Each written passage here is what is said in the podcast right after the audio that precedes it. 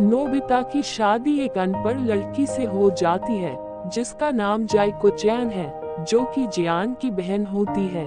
एक दिन नोबिता अपनी अनपढ़ पत्नी जायको चैन को समझाते हुए कहता है, देखो जायको चैन कल हमें एक बहुत बड़ी पार्टी में जाना है।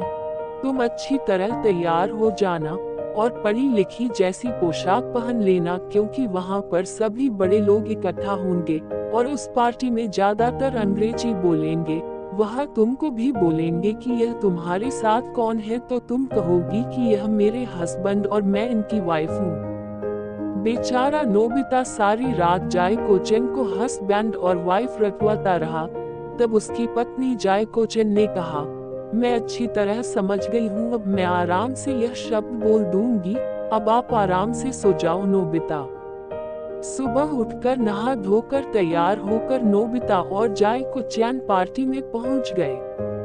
वहाँ पहुँचते ही पाँच छह महिलाओं ने उनको घेर लिया और नोबिता की पत्नी जय को चैन से पूछा, ये आपके साथ कौन है? तो जाय को चैन ने कहा, ये मेरे हैंडपंप है और मैं इनकी पाइप हूँ। ये बात सुनकर सारी महिला हंसने लगी।